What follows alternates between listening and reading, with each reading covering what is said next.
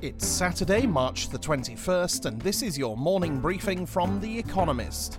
Coming up, market volatility continues, and California, New York, and Illinois go on lockdown. First, the week in brief.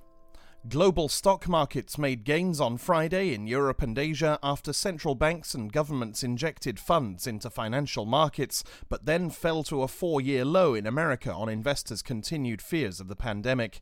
America's Federal Reserve extended its asset purchases to include municipal bonds. The price of Brent crude oil nosed above $30 a barrel briefly before falling again after Russia rebuffed President Donald Trump's offer to intervene in its price war with Saudi Arabia. Federal and state policymakers announced stringent new measures across America to battle the spread of COVID 19. The governors of New York and Illinois told residents to remain inside as much as possible, following a similar order issued in California. At the White House, Secretary of State Mike Pompeo said America's borders with Mexico and Canada would be closed to non essential travelers from Saturday at midnight. Richard Burr, the chairman of America's Senate Intelligence Committee, and three other senators were reported by ProPublica to have unloaded shares before the stock markets tanked, while his fellow Republicans were playing down the virus's threat. Mr. Burr asked the Ethics Committee to review the sales worth up to $1.7 million, which he says were guided only by public news reports.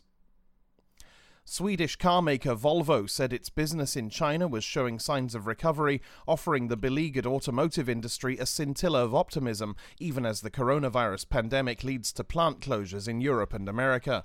The firm's boss said Chinese factories, dealerships, and showrooms were operating at levels not seen since before the outbreak. Netflix, YouTube, and Amazon said they would reduce streaming quality in Europe to help ease pressure on internet service providers. Tens of millions of Europeans are practicing social distancing to stem the spread of COVID 19, with more homes streaming more entertainment as a result. The European Union had asked online video services to switch from high to standard definition streaming. Latin American countries increased measures to stem the spread of the coronavirus. Argentina imposed a nationwide lockdown until March 31st.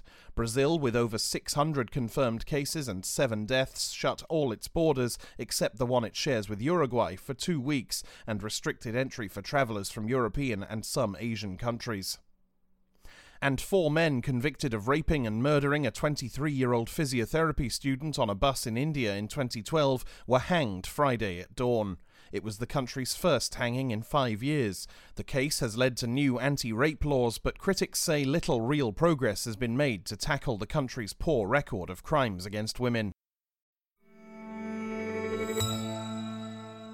And now here's today's agenda My Dark Vanessa, an unsettling debut novel.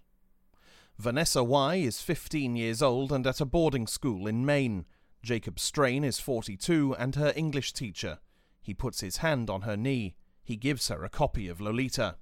He was careful with me, Vanessa reflects 17 years later in 2017 when another former pupil has accused Strain of molesting her. He tried so hard to be good. In Kate Elizabeth Russell's powerful novel, probably this year's most anticipated debut, Strain's crimes and their consequences unspool in alternating chapters.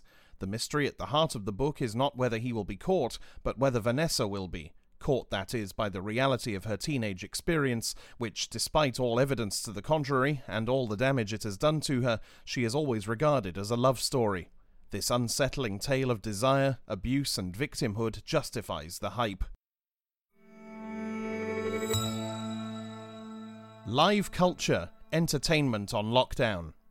The world may be hankering for distractions from the spectre of COVID 19, but many entertainment options have ground to a halt. Museums and theatres have closed, Coachella has been postponed, and Glastonbury cancelled. Sports tournaments have been called off. Luckily, the rise of live streaming has left many cultural institutions well placed to offer some relief. New York's Metropolitan Opera is hosting nightly filmed performances of past favourites such as Verdi's La Traviata on its website.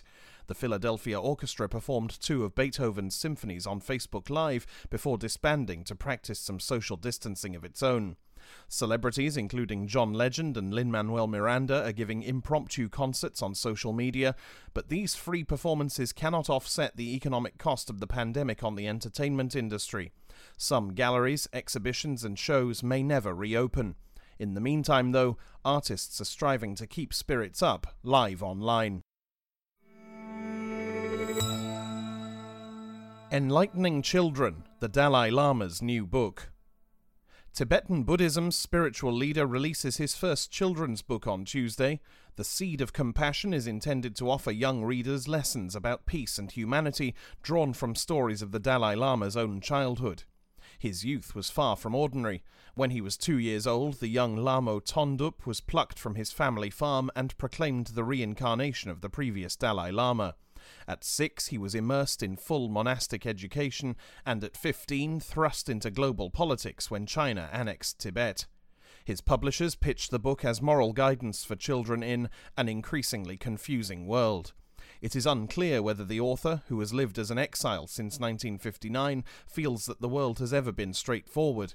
At very least, this short meditation on the universalist principle of compassion will prove an easily digestible biographical record of the Dalai Lama's early years. Sporting legend The History of Football. For millions of Britons, the postponement of the Premier League until at least the end of April has left a football sized hole in evenings and weekends. The English game, released on Netflix yesterday and developed by Julian Fellowes, offers fans an opportunity to reflect on the history of the pastime itself. The miniseries is a dramatization of the early days of football in the late 1870s and 1880s. Mr. Fellowes, best known for creating Downton Abbey, confesses that he is not madly sporty. Yet here, as in his celebrated period drama, he returns to the theme of class division, now with clashes between public schoolboys and working class enthusiasts of the game. The show arrives at a time when streaming services are increasingly investing in sport related content, particularly fly on the wall documentary series about elite teams.